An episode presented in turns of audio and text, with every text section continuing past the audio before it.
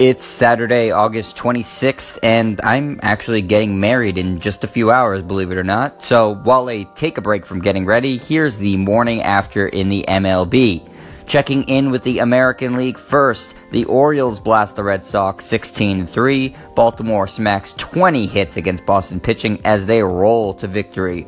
The Astros earn the win over the Angels 2-1. Houston starter Colin McHugh earns the win, tossing 6 innings and striking out 8. The Yankees fall short to the Mariners 2-1 in 11 innings. Yonder Alonso connects on a pinch hit home run in the top of the 11th to get Seattle past the Yanks. The Blue Jays drop one to the Twins 6-1. Justin Smoak knocks his 35th home run of the year in the Toronto loss.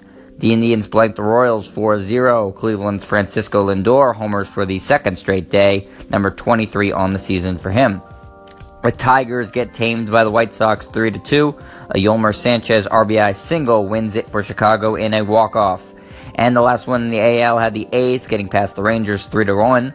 Chris Davis goes yard twice in the win, numbers 35 and 36 on the year for him. Now on to the National League, where the Dodgers get the win over the Brewers 3-1.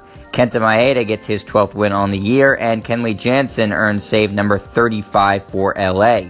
The Mets take out the Nationals 4-2. Jacob deGrom earns victory number 14 on the season, going 7 2/3 and striking out 10. The Cubs get blown out by the Phillies 7-1. Pretty boring game here. The Cubs were smoked by a god-awful team in Philly. There's the story of that one. The Pirates are swashbuckled by the Reds 9-5. Cincy's Adam Duvall hits his 30th dinger of the year, and Joey Votto reaches base for his 29th straight game in the win. The Marlins spear the Padres 8-6. 2 long balls for Giancarlo Stanton, numbers 48 and 49, as he continues his monster season. He is now on pace to eclipse 60 homers on the year.